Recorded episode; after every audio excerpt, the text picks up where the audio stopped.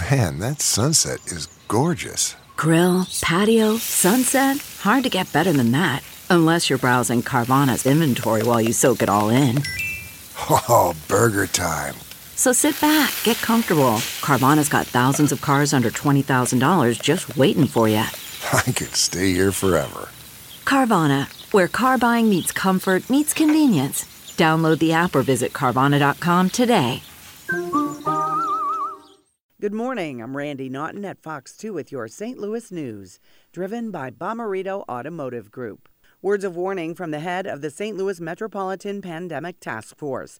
Dr. Alex Garza says 30 new hospital admissions is the highest number since May. There are 171 confirmed cases and another 139 suspected cases. 41 patients are in ICU.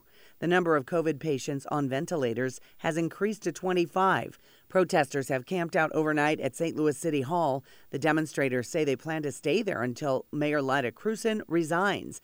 They're upset about one of her Facebook Live posts. She read the names and addresses of people wanting to defund the police. They called it intimidation by the mayor. The mayor says she has no plans to resign.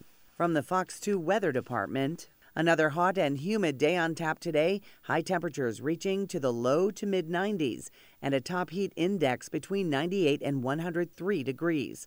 Clouds will begin to increase by mid morning with a few isolated storms possible this afternoon.